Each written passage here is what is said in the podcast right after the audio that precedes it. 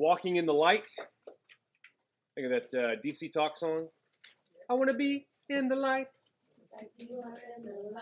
I want to shine like the stars in the heaven. Oh, oh. All right. Never again. It's a good one. I remember mom laying down in bed, and I had one of those old Discmen, right? So it was the kind of like the Walkman. I had one of those when I was younger, but the Discman had this, you know, for the CDs. And I was listening. That was my first Christian CD. I think it came out in '95. And uh, I'm laying in bed, and that song came on, and my light just went off, and it freaked me out. You walked by and turned off my light, and I was like, "What just happened? I'm singing about being in the light." Calm me down again. Yeah, yeah, yeah. All right, here's the big idea. Walking in the light is seen in faith that follows the Lord Jesus Christ. Um, I like Lord of the Rings. I enjoy the books. Uh, we're going on a little road trip with our family in two weeks. We're going to Kentucky. We're going to drive. We're going to go see the Creation Museum and the Ark and uh, go into a conference uh, with Answers in Genesis. And I'm going to get uh, the Lord of the Rings for us to listen to on the way one of the main protagonists in the story is Aragorn, right? And what you find in this story is this band of uh, non-heroes. I mean, these are just normal. I wouldn't say people because you got elves and hobbits, but these characters, none of them are very special. None of them look like they have much to bring to the table. But they look at Aragorn and they see him as what? This is the what? This is the king we've been waiting for the true heir of Gondor, right? And so, because of that, because they believe in him, they believe he's the true heir, they follow him into danger. They they they risk their lives because their faith in the king transforms the trajectory of their life. When you trust in Jesus as king, it forever transforms the direction or the trajectory of your life. It's true. Sometimes that'll lead you into dangerous territory, but the promise of the Great Commission is that He is with us. Isn't that good news? Mm-hmm. Let me read, and actually, I want to go back because we almost finished last week. Um, I want to quickly just summarize some of the things we talked about. Can't do all of it because of time, but I'll, I will summarize, I promise, verses 1 to 4. I'm going to do it in less than a minute. This doesn't count, though. Let me read it first if you can time me. Let me read. I want to read all the way to verse 10 because our text for this evening is verses 5 to 10. So, starting in verse 1 of 1 John, chapter 1, John writes, That which was from the beginning, which we have heard, which we have seen with our eyes, which we have looked upon and have touched with our hands concerning the word of life. The life was made manifest, and we've seen it, and testified to it, and proclaimed to you the eternal life, which was with the Father, and was made manifest to us. That which we've seen and heard, we proclaim also to you. Why? So that you too may have fellowship with us, and indeed, our fellowship is with the Father and with His Son, Jesus Christ. And we're writing these things so that our joy may be complete. Let me stop there. So if you're going to time me, here's, the, here's your chance. So, why is John writing this letter? He'd seen Christ, he'd touched Christ, he'd heard Christ, and he's proclaiming Christ He's proclaiming Jesus, who is the word of life. He is the divine Savior. King of promise, so that those who hear may have vertical and horizontal fellowship. Okay, so when you trust in Jesus, two things happen. When you trust in Jesus, you are vertically brought into a relationship with who? With God, right? That's the vertical. But also, you're brought into a relationship with the people of God, right? The church, and that's the horizontal. And John is arguing that when you step into that relationship, when you trust in Jesus, and now you have vertical and horizontal fellowship, that is what brings true joy. You want joy, you got to have who? You got to have Jesus, right? You got to, and if you have Jesus, right, you're now part of God's family. You have a relationship with God. You're brought into His family, and in that is true joy found. If you want your neighbors to have joy, if you want your friends to have joy, who do you got to proclaim to them? Christ. Proclaim Jesus. So that by God's grace, they can be vertically reconciled to God, horizontally brought into his family, and have true joy. All right, let's keep reading. This is the message we have heard from him and proclaimed to you. Now, this is important. Here's the message God is light, and in him is no darkness at all. That is staggering. And I'm going to spend a lot of time unpacking that one verse. If we say, now listen to these conditional statements. If we say we have fellowship with him while we walk in darkness, we mm-hmm. lie and don't practice the truth. But if we walk in the light, as he is in the light, we have fellowship with one another. And the blood of Jesus, his son, cleanses us from all sin.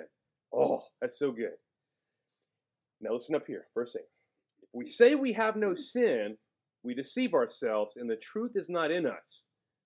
If we confess our sins, he's faithful and just to forgive us our sins and to cleanse us or purify us from all unrighteousness.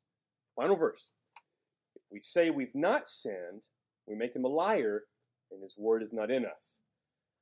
There's a lot going on here, okay? So what is John doing in this section? So again, my focus tonight is going to be on verses, what, 5 to 10, all right? We've, even though we've left 1 to 4, I'll reference it several times tonight because that's the context. The gospel involves embracing a truth that transforms. I often say the gospel does two things it provides forgiveness and, what's that T word? Transformation, okay? And this transformation is seen in how we walk. It's evidenced by how we walk. Now, to walk in the light, what does that mean to walk in the light? The verb to walk in Greek refers to how you live, how you conduct your life. We'll come back to that. All right, so uh, there's really two main points in this passage. Again, verses 5 to 10.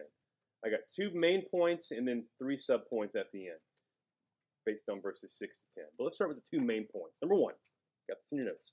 Walking in the light begins, here's where it begins, with embracing a right view of God. Walking in the light begins with embracing a right view of God. If you're here on Sunday, I talked about propositions. Propositions are assertions, they're statements of truth, statements of faith, right? Jesus is God. Jesus is Messiah. Those are propositions. Does it matter what we believe about Jesus? It matters greatly, right? I mean, your, your salvation's at stake. If you don't believe that he's the Christ, you're not going to have eternal life. That's John 20, 31. That's John 3, 36 as well, right? So propositions matter. It matters what we believe about God. So walking in the light begins with embracing a right view of God. So last week, this is what I said. I kind of summarized last week. First John, the whole book, provides the church with a litmus test for the genuineness of their faith. when you read First John, you should know whether or not you're a Christian. Okay? That's one of the purposes. Remember, there was a mass exodus. A large portion of the church left and they followed after false teaching. Can you imagine how difficult that must have been? Friends and family leave and they follow false teachers. And so John writes so that those who remained would have assurance, so they would know that they know that they're saved. And that's why we have this litmus test. You read First John, you're going to know whether or not you're part of God's people. And John begins this section by saying, God is light. Like all good theology, John begins with who? Begins with God. Where does the Bible begin? Genesis 1 1. In the beginning, God. Knowledge of God is fundamental to our faith. The faith of Christianity has who as its object? God. I mean, Jesus is God. But it matters what we believe about God. So this one phrase says everything. God is light. Let's look at the whole verse. Verse 5. This is the message we've heard from him and proclaimed to you that God is light and in him is no darkness at all. So there's really two parts to that statement. God is light, number one. Number two, in him there is no darkness at all. A few things here. First, the image of God is light. Where does that come from? Did John make that up? There's a background there. In the Old Testament, God, time and time again, is referred to as light. And not only does light refer to God in the Old Testament, it's also used as a title for the Messiah. Okay, so in the Old, and I'm going to look at some of these passages. In the Old Testament, God is described as light, and the King to come. What's who's the Messiah? Two R's. the one who will rescue and rule over God's people. That'll help you remember what does Messiah mean or Christ? The promised king to rule over and rescue God's people. One more thing about light. Which gospel uses the word light quite a bit to describe Jesus? Good job. We're, we're in John right now. So we're in John and First John. So we're also going to look at how John uses the title light to describe Jesus. But again, how does John begin? God is light, and in him there is no darkness at all. Um, before we do this, let's look at the first part of verse 5. This is the message we've heard from him and proclaimed to you. Hey, guys. Now, oh, you guys are good. We need to observe two things here. First, who is him? This is the message we heard from him. Who's him? Well, given the context of verses 1 to 4, him refers to Jesus. Okay? John is saying this is the message we heard from Jesus. What's the message? God is light, and in him is no what? And in case you weren't listening, no darkness at all. At all. Okay? So John, as an apostle, which means a sent one, as a sent one, is tasked with proclaiming the message Jesus proclaimed to him. Now, John, what John heard from Jesus, he is now proclaiming to the church, namely the message that God is light, and in him is no darkness at all. Okay, so let's go to the, the Old Testament and let's look at, because this is so helpful. I, I purposefully looked at different places in the Old Testament where this light image is used to describe God. Because if, if, if I'm studying this passage, I want to know what does it mean that God is light? What does a light do? And if we're going to use that title for God, what does that teach us about God? I mean, I hope you guys want to know that. So let's do it. Psalm 27 1. The Lord is my light and my. Okay, so what phrase helps us there to discern what light means? The Lord is my light and my, my salvation. Okay, good. Whom shall I fear? Psalm 119, 130. The unfolding of your words gives light, it imparts understanding to the simple. Habakkuk 3 4. His brightness was like the light, his glory was like the light. Rays flashed from his hand, and there he veiled his power. Ezekiel 10 4. And the glory of the Lord went up from the cherub to the threshold of the house, and the house was filled with the cloud, and the court was filled with the brightness of the glory of the Lord. One more. Micah 7 8. Rejoice not over me, O my enemy. When I fall, I shall rise. When I sit in darkness, the Lord will be a light to me. I had to translate for intermediate Hebrew all of Micah. It is the hardest Hebrew with Job. Job's hard too in the Old Testament. It was fun. All right. Um, taken together, the image, so I'm going to summarize our findings. I don't expect you to remember everything I just said, so I'm going to condense it down to one definition. God is light means what? Okay, so taken together, the image of God as light, three things, speaks of, and don't, I'll tell you when to write this down because I'm going to kind of move from the greater to the lesser. The image of God as light speaks of God's glorious and holy presence. Okay, that's the first thing. His revelation. He is a God who makes himself known. And that is conveyed by the image of light. The light reveals things. God came to reveal himself. He gives us his word to show us what he's like. And thirdly, it's used for his salvation. The Lord is my light and my salvation. So, God, as light in the Old Testament, speaks to his holiness, his moral purity. In him is no darkness at all, right? So, his moral purity, his self revealing nature, and thirdly, his salvation. So, here's where you can write it down God is light, is holy, self revealing, and saving. That is the big picture. This title that's used of God throughout the Old Testament reveals really three things about God He's holy, He's self revealing, and He's a God who saves. Does that make sense? Okay. Then we have the follow up phrase, and in Him is no darkness at all, which means there's nothing false in God, there's no sin in Him. Amen? There's no sin in Him. He is perfectly holy and righteous. Now, the implication here is that only those who are perfectly holy and righteous can dwell with him. And maybe you're thinking, I'm not perfectly holy and righteous. we'll keep reading in First John because then you're going to get to First John 2 1, where it says, If anyone does sin, I'll raise my hand first. If anyone does sin, we have an advocate with the Father, Jesus Christ the righteous, who is the propitiation for our sins. Meaning, he satisfied God's wrath by taking that wrath in our place. So, who makes us holy and righteous? Jesus Christ. Oh, all right. That God is light is proclaimed throughout the entire Old Testament. And again, this great truth finds its fulfillment, its ultimate revelation in who? What are the three things that this image reveals about God? He's holy, self revealing, and he saves. What does that describe? Holy. Who came to reveal God? Who came to save? God's holiness, his self revealing nature, and his salvation, God's holiness, his self revealing nature, and his salvation culminate in the life, death, and resurrection of who? Of Jesus. So, according to John, this light has been seen in Jesus, and that's 1 John 1 1 to 4. All right, let me just move on from that because I got more I want to say, but I want to finish tonight on time.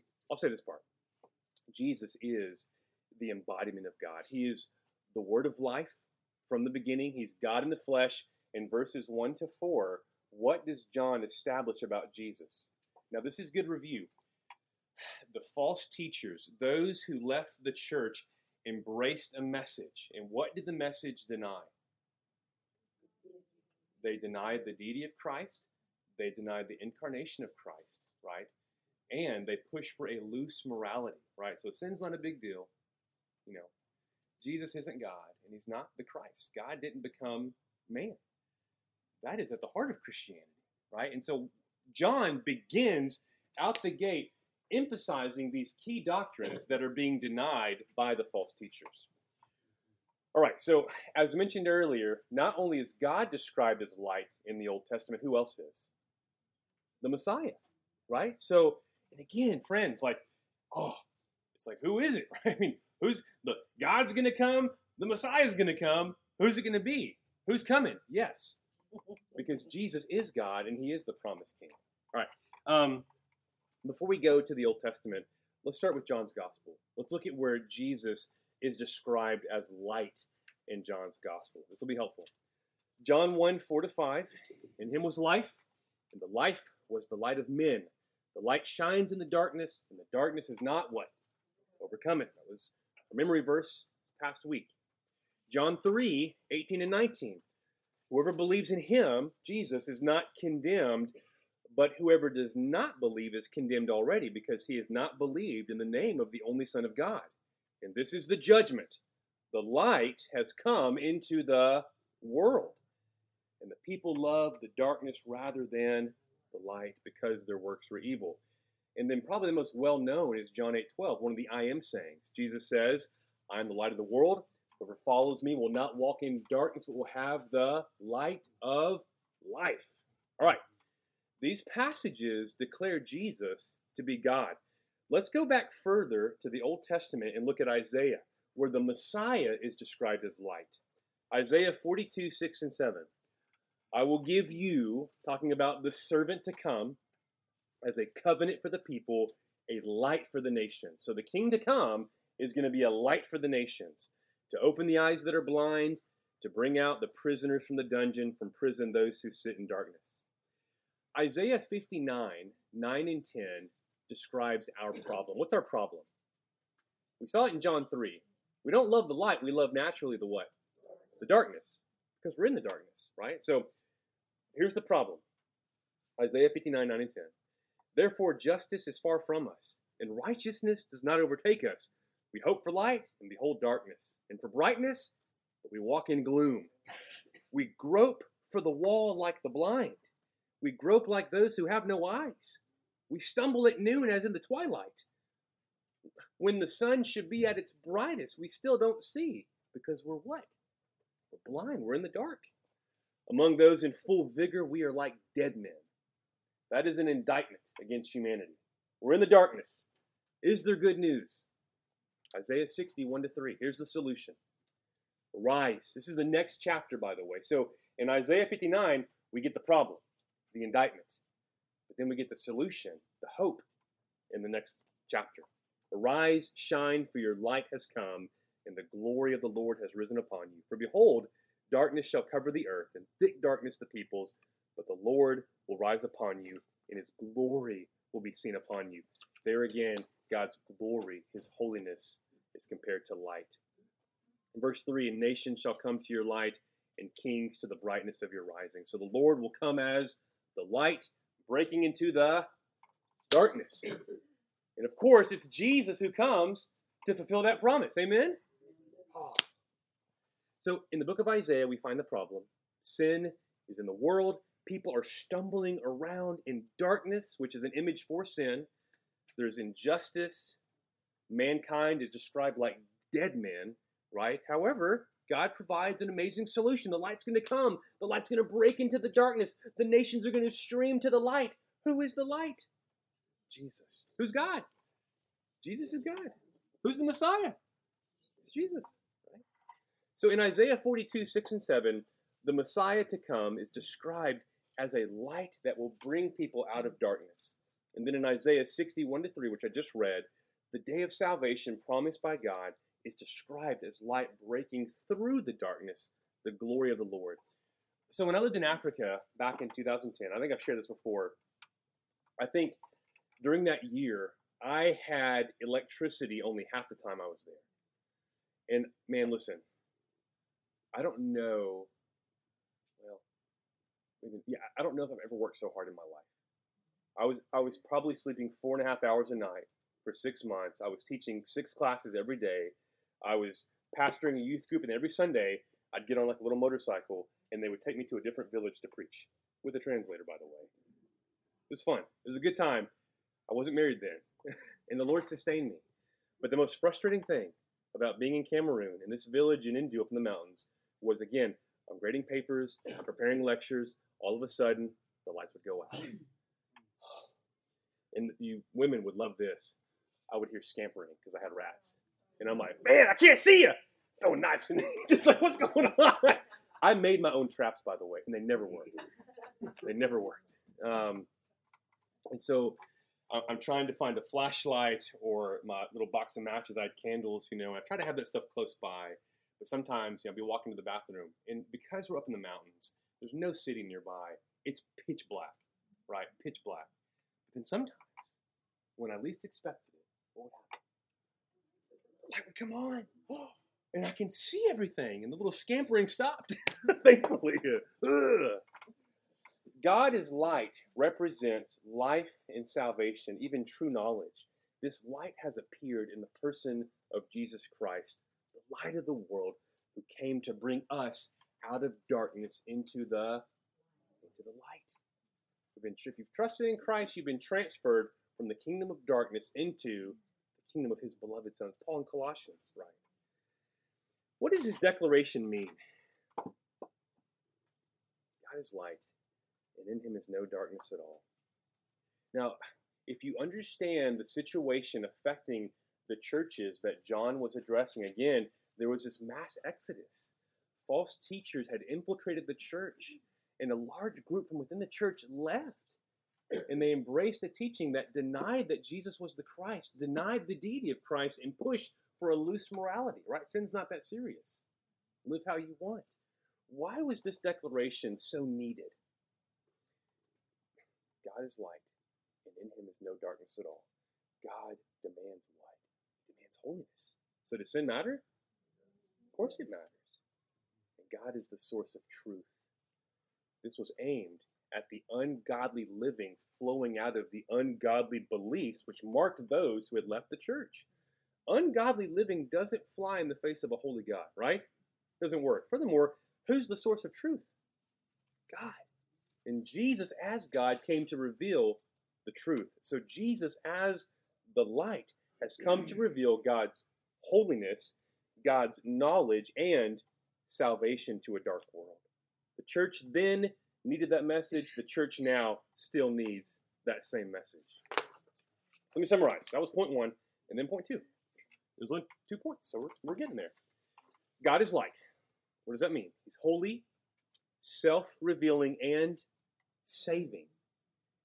and has been seen. Now, this is just incredible. So, I mean, you read the Old Testament and you see how God's described, and, and you should be in awe. I remember I taught Old Testament survey in Cameroon, and I had this one student say, "Hey, Chris, you know, what, I don't understand. How do I apply this?" And I, the Old Testament's so hard. I don't know what to do with it. You know, it's like they, they wanted to be in the like one of them. He wanted to be in the New Testament. How does the Old Testament help me? I said, "Here's what you do. You praise God for who He is. How is God revealed in the Old Testament? The same way He's revealed in the New. He's faithful. He's holy. He's awesome. He's good. God is light. He's holy, self-revealing, and saving. And according to John, has been seen, heard, and touched in the person of Jesus Christ, the one who came to give us both vertical and horizontal fellowship so that we could have what? Once you have vertical fellowship with God and horizontal fellowship with the church, what do you have? It starts with J, ends with oi. Joy. Joy. How does this declaration relate to what follows? Here's point number two. Walking in the light involves a right orientation toward God and sin. Walking in the light involves a right orientation toward God and sin. Now, now, what do I mean by orientation? This refers to the direction of our thoughts in our lives. Okay? Walking in the light involves a right orientation toward God, but also toward sin. The gospel transforms the way we think, we see, and we live. Is true? It transforms the direction of our lives. Go back to Aragorn. Why, why did this band of hobbits and elves and dwarfs, I guess a dwarf, Gimli, why did they follow Aragorn? Why did they dive headfirst into peril? Because truth, right, faith in this truth that he's the king transformed the trajectory of their lives. Points us in the right direction. It gives us the gospel. When you believe that Jesus is king, who lived, died, and rose again, it transforms the direction of your life. It gives you new inclinations. It gives you a new trajectory with a new destination guaranteed in Christ.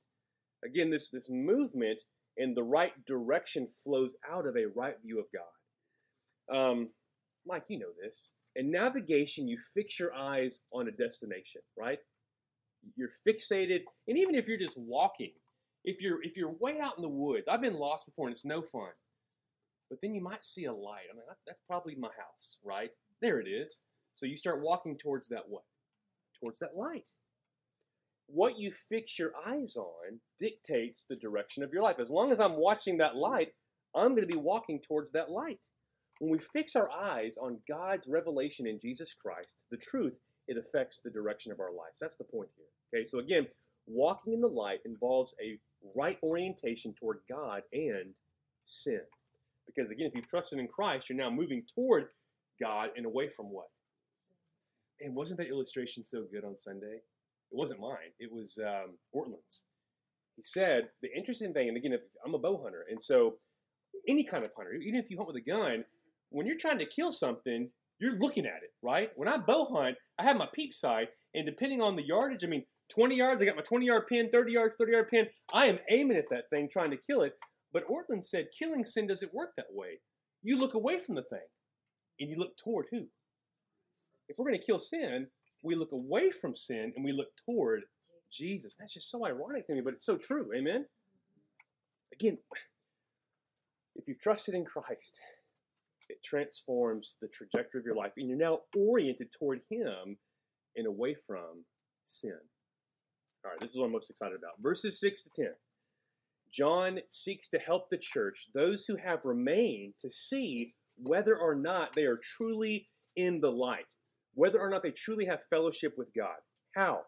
By laying out five conditional statements. Let's look at these five statements that make up verses 6 to 10. Again, how do we know whether or not we're in the light? Now, guys, how do you know? Well, if you've trusted in Jesus, that's the most important thing. But what if you say, I've trusted in Jesus, but I, I don't care to obey him as king?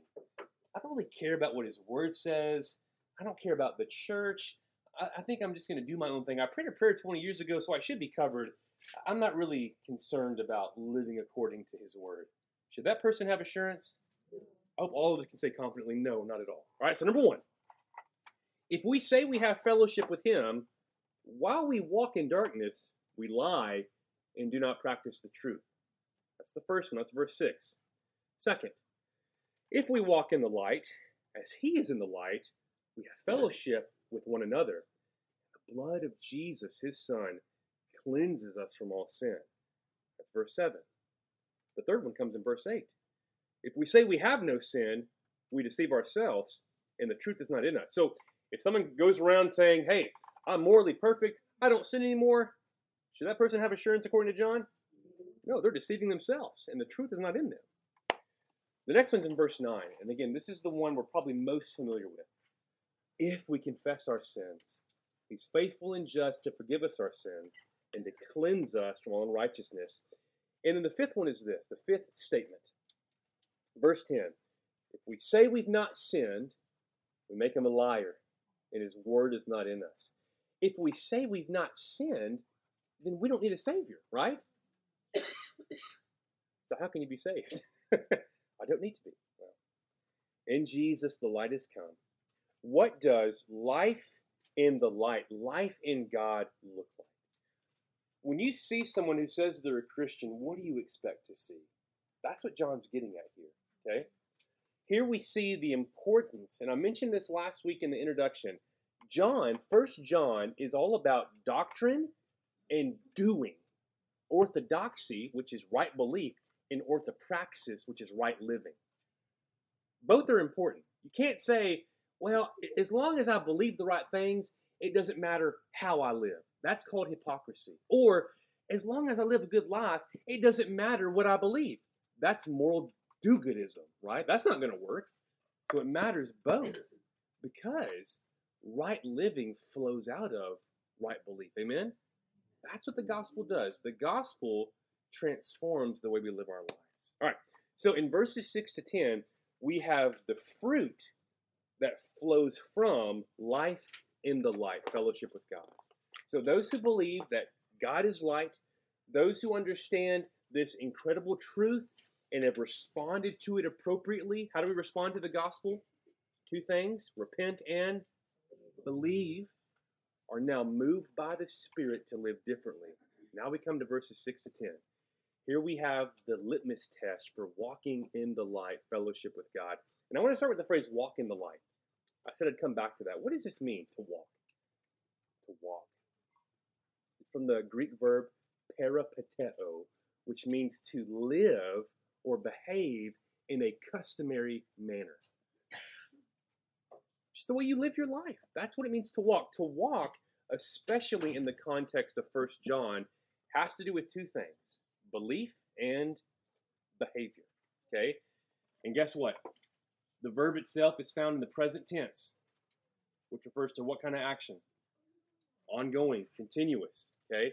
So walking in the light for the Christian, is it a one time thing?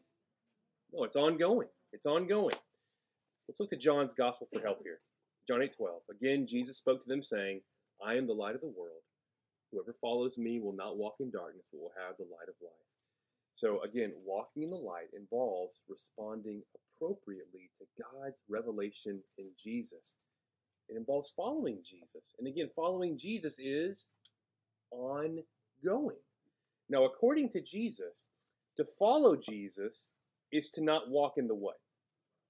Not walk in the darkness. Therefore, to follow Jesus is to walk in the in the light. And it further involves living like Jesus. Remember 1 John 2 6? Whoever claims to abide in him must live as Jesus did. Oh, how do we do that? Keep reading. the ability to live like Jesus flows out of fellowship with Jesus. Okay, if you've been united to Christ, you have the power of Christ to live like live like Christ. So, according to our passage, to walk in the light begins with embracing verse 5, which is what? God is light. In him is no darkness at all.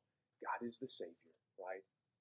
God is the one who reveals himself to us. God is the one who is holy.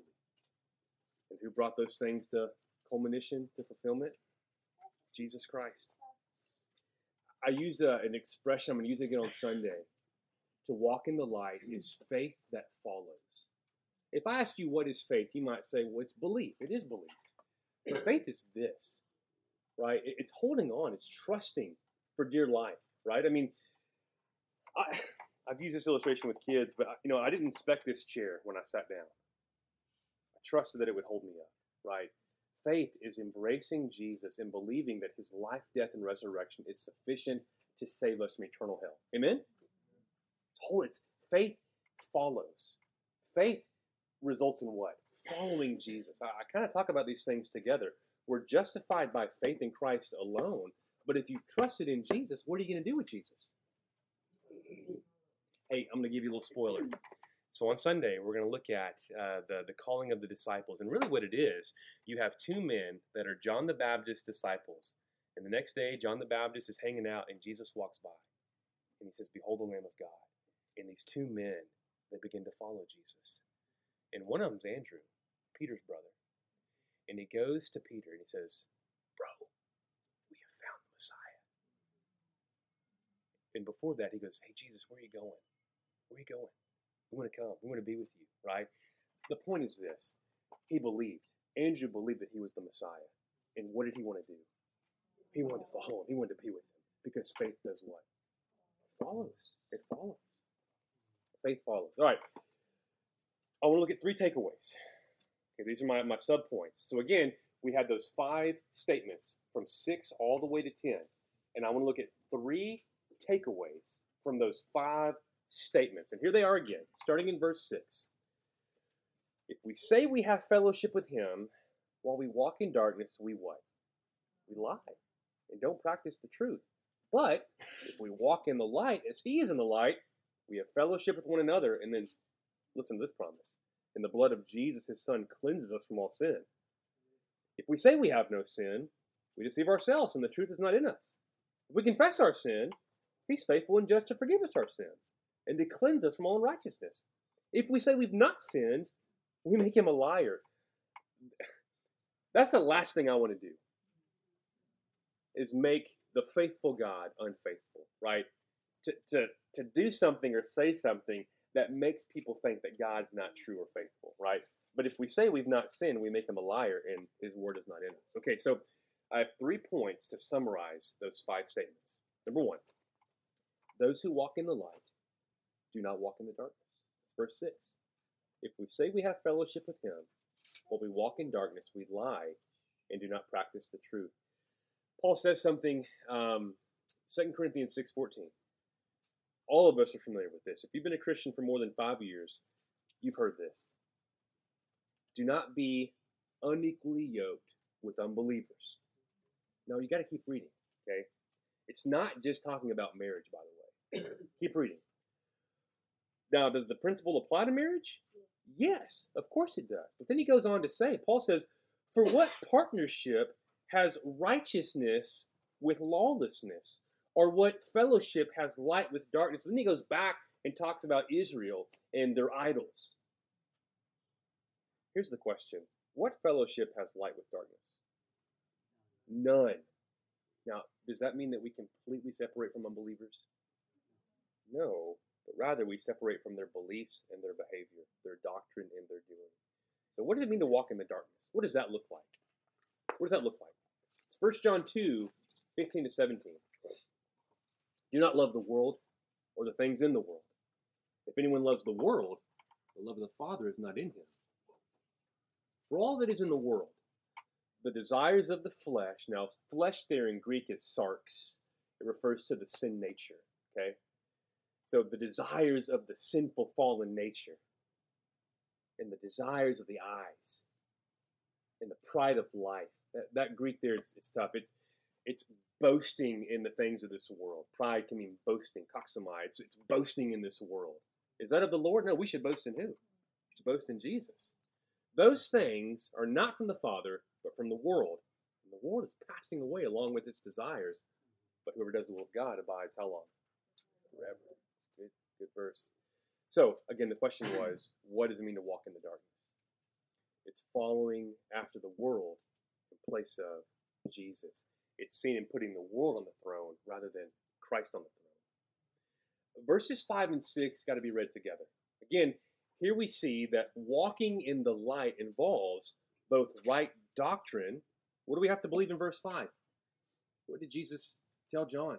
And now John's passing on to us. What's his message? God is light. And in him is no darkness at all. So does it matter what we believe? You think walking in the light involves right belief? Yes, but then verse 6 it invites also what? Right living. Thank you, brother. Right living. So to walk in darkness is to reject verse 5, God's revelation in Christ, and to not practice the truth, verse 6. And as the church, we must be guardians of right belief and right living, right? Shouldn't we be concerned about both? We must be stalwarts of truth. I didn't say Star Wars, I said stalwarts.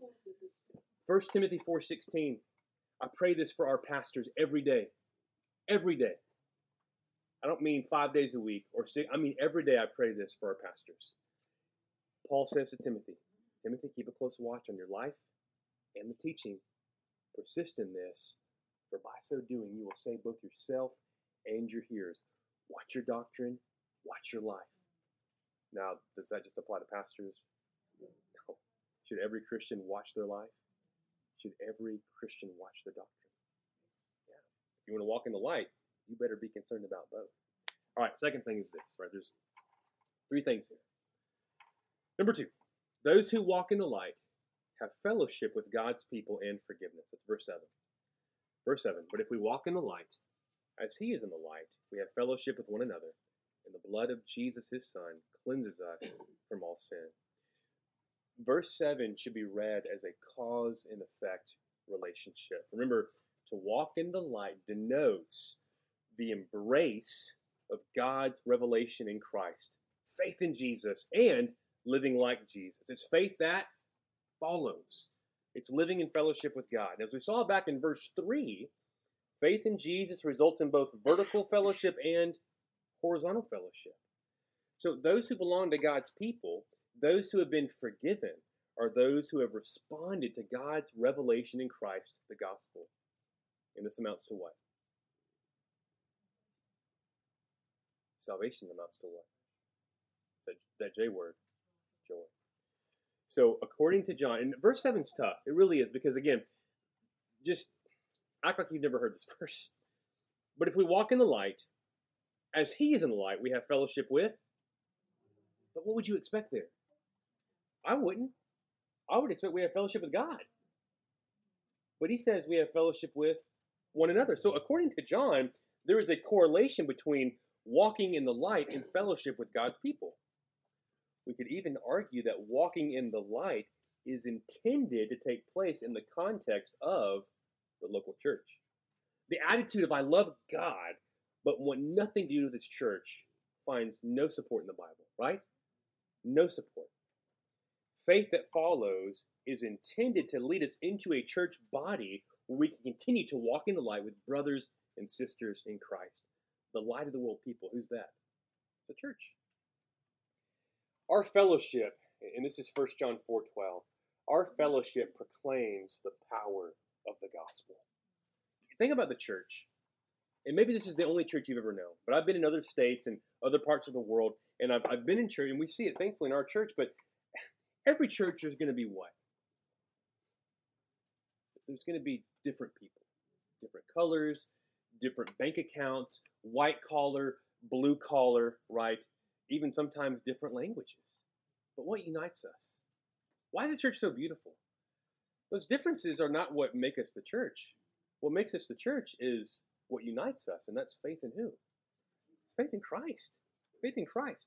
You know, from a human perspective, the church doesn't make sense. In Ephesians 2 11 to 22, something miraculous happens. Jews and Gentiles who hated each other this would have been like segregation in the 50s in the South. They wanted nothing to do with each other. Through the gospel, they're now brought into the same church family, loving and serving one another. Doesn't make sense to the world, but it's the power of what? It's the power of the gospel, the power of Jesus, right? Forgiveness. Forgiveness, which is the application of Jesus' saving work on the cross, is for those who are walking in the light, those who have fellowship with God, those who have believed in the Son of God. So, walking in the light is evidence of faith in Jesus. Now, How are we to understand that last phrase in verse 7? And the blood of Jesus, his son, cleanses us from some sin? All sin. Okay, so verse 7 But if we walk in the light, as he is in the light, the blood of Jesus, his son, cleanses us from all sin. So those who walk in the light have been cleansed from all sin by the blood of Jesus. Now, this verse is meant to instill assurance. Those who walk in the light, who have received God's revelation in Christ by faith, they've trusted in Jesus, who follow after Jesus, are those who have been cleansed from all sin and are thus enabled to have both vertical and horizontal fellowship with God, right? Vertical fellowship with God, horizontal fellowship with God's people. Now, the present tense of the verb to cleanse. Again, present tense in Greek denotes what kind of action? Ongoing or continuous. So, the present tense of the verb to cleanse helps us to see that for those who have fellowship with God, the efficacy, that's a tough word, but the effectiveness, the efficacy of Christ's sacrificial work continues to be applied. Does the blood ever run out? Is there ever a moment when we should be like, oh man, I don't know if I'm still forgiven? If you've trusted in Jesus, guess what? What's the promise in verse 7? Cleanses us from some sin. Oh no, friend, all sin. Now, the final verses, which we're going to, that's verses 8 to 10, that's our last point. The final verses help us to see why this is so important. Namely, that in Christ, God has done, now get this, in Christ, God has done something to prevent the interruption of our fellowship with Him in light of the fact that we still do what? We still do what? Still sin. But God is light means He's perfectly holy. Are we perfectly holy? well, we're positionally perfectly holy. Amen. Morally, we're not. We will be one day. That's glorification. But this is this is remarkable. Oh man, I was I was counseling a young guy uh, just the other day, and this dude's crying. He's twenty, almost twenty three years old. He's crying out in his front yard because he says, "I've done something I don't think God can forgive." I don't know if there's any way God can forgive me, but he's a believer. I said, "Bro, go with me on a journey to 2 Corinthians 5.21? He's like, sure. God made him who knew no sin to be sin for us, so that in him we might become the righteousness of God. So have you trusted in Jesus? Yes, I have. I love Jesus. I said, the Father sees who when he sees you? Christ and his righteousness. He was blown away by that. He wasn't crying sad tears anymore. He was now crying what I call happy tears, which are my favorite. Don't like sad tears. Happy tears. Point number three, and then we're done.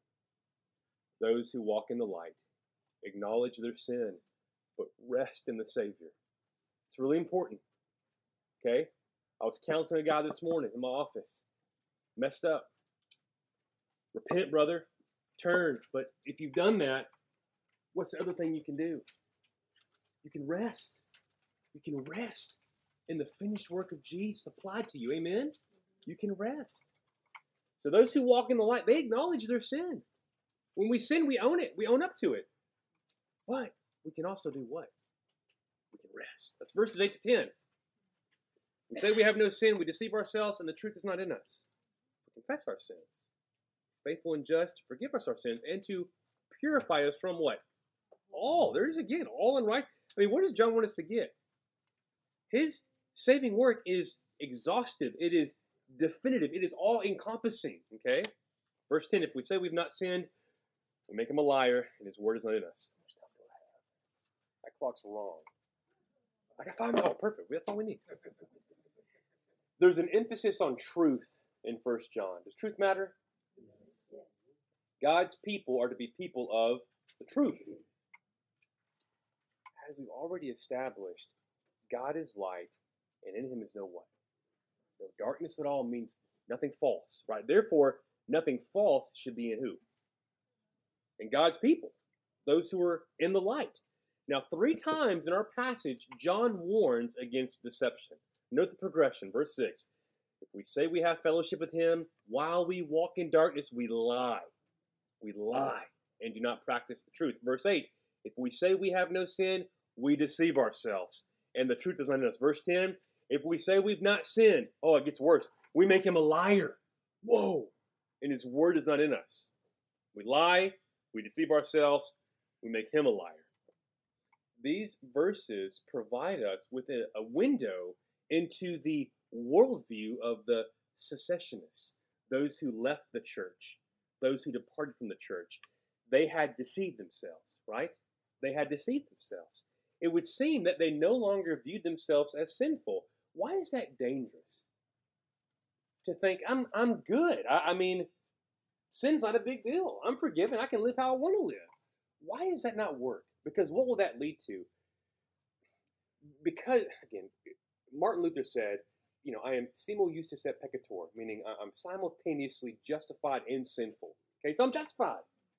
But I'm also still sinful, which means I'm completely dependent on who? Because I'm sinful, I need His grace every day for holy living, right? But if I think I'm not a sinner, I'm good, then I stop being dependent and I become independent.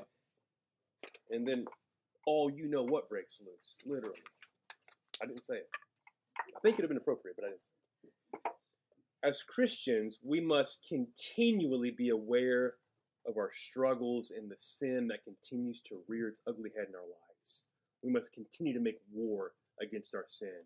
We are not yet rid of the influence of sin even though we have new hearts, new minds, and new standing, right? New standing with God in Christ. Therefore, we must be vigilant in our efforts to fight against sin. But is there hope? Is there hope in our continuing battle for sanctification? Of course. Because rather than trying to hide our sin, or worse, ignore it, we must confess it to the only one who can deal with it. And that confession comes with a wonderful promise. Did you hear it? Listen, this is important. Verses 8 to 10, we're going to end here. Verses 8 and 10 represent the inappropriate response to sin denial and concealment. Don't deny it, don't conceal it. Verse 9 represents the appropriate response, which is what? Confess it, which comes with a beautiful promise. What's the promise? We confess our sins, he's what? Faithful and just Man, this is the meat. This is the most important part of the teaching. And I got two minutes. All right. To confess sin in the Greek, that word to confess means to acknowledge or admit. Okay, that's the first step. The first step is to acknowledge your sin. Okay? Sin, um, hamartion, hamartion, that's right. It means rebellion or disobedience to God's law. That's what sin is But then we see he's faithful and just. The act of acknowledging our sin is met with this incredible declaration of God's character. If we confess our sin, what? How interesting is that? He's faithful and just. What does this mean, by the way? If I can get through this, we're good. Why? How, but here's the question How? How can God justly forgive sinners like us? God has to punish sin. He has to. Boom! There he did punish sin. 2,000 years ago. He is just. He did deal with sin. He punished it in his son. You know, the new covenant promise. This is what's so interesting. The new covenant, I'm thinking Jeremiah 31, Ezekiel 36, promises mm-hmm. forgiveness. If God promises something, he's going to do it. Amen? But man, there's the, he's just. He's faithful, but he's just. How do we get away with it? I mean, how can we be forgiven? How can God justly forgive sinners like us? He's got to punish sin. And my sister said it right. He did. He punished it in his son, which allows him to what? Pardon us. One pastor said it so well.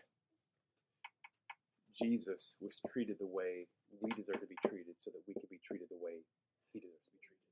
Amen? That's the gospel. God is faithful and righteous. He's faithful and just. He's able to forgive our sins and cleanse us from all unrighteousness because of the cross.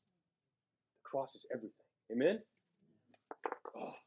You know, about 80% of Americans right now are in debt. That's mortgage, credit card, school. I hate debt. You know, I, I hate the word. I'll, I'll never make a car payment again. I, I just, I won't. Can't. I don't like debt but there's a greater debt still. Did you know that? There's a greater debt still, and it's hanging over all humanity. What's that debt? It's a sin debt. But who paid it? Christ. Christ. So we admit, we confess, but then what do we do? What's the promise? We what? Because of the promise, right? We rest in the Lord who is able to forgive us and make us clean on the basis of his faithfulness and his justice. So, how should we respond to sin as Christians? We confess it and we, we rest. We rest. We confess and we rest. I was going to tell a story, 30 seconds. Man, I was crazy in college. Now, I wasn't morally irresponsible. I wasn't living for the wall. I was following Jesus, but I just, I, I was a little crazy. I did some crazy things. I, I loved adventure. I still love adventure, but now i have like tempered it. You know, I mean, I just, I got a family. I got to take care of them. So I found this tunnel in downtown Waxahachie. And I said, guys, let's see where this goes. What? Let's go back to the door and get some flashlights. Let's go on an adventure. Who knows what we'll find? Why? I've never been in there. Have you? Well, no. Let's go. And we did. And we got into some nasty stuff, man. We smelled like death. The worst I've ever smelled. I smelled bad. Okay. We go back to the dorms. I'm like, y'all ride in the bed of my truck. You're not getting in my truck. I had a towel. And we get to the dorms and we go to the showers. And as we're showering, I'm just like seeing green and brown just come off of me. But after that shower, after a healthy you know, working over with dial soap, antibacterial, right? I was what? I was clean. It was wonderful. That's a small picture of what Christ does for us. We are dirty and stinky because of sin, but Christ took our sin upon himself. I call it the great exchange. He took our sin and we get his righteousness. So, friends, if you're a Christian, are you still going to sin?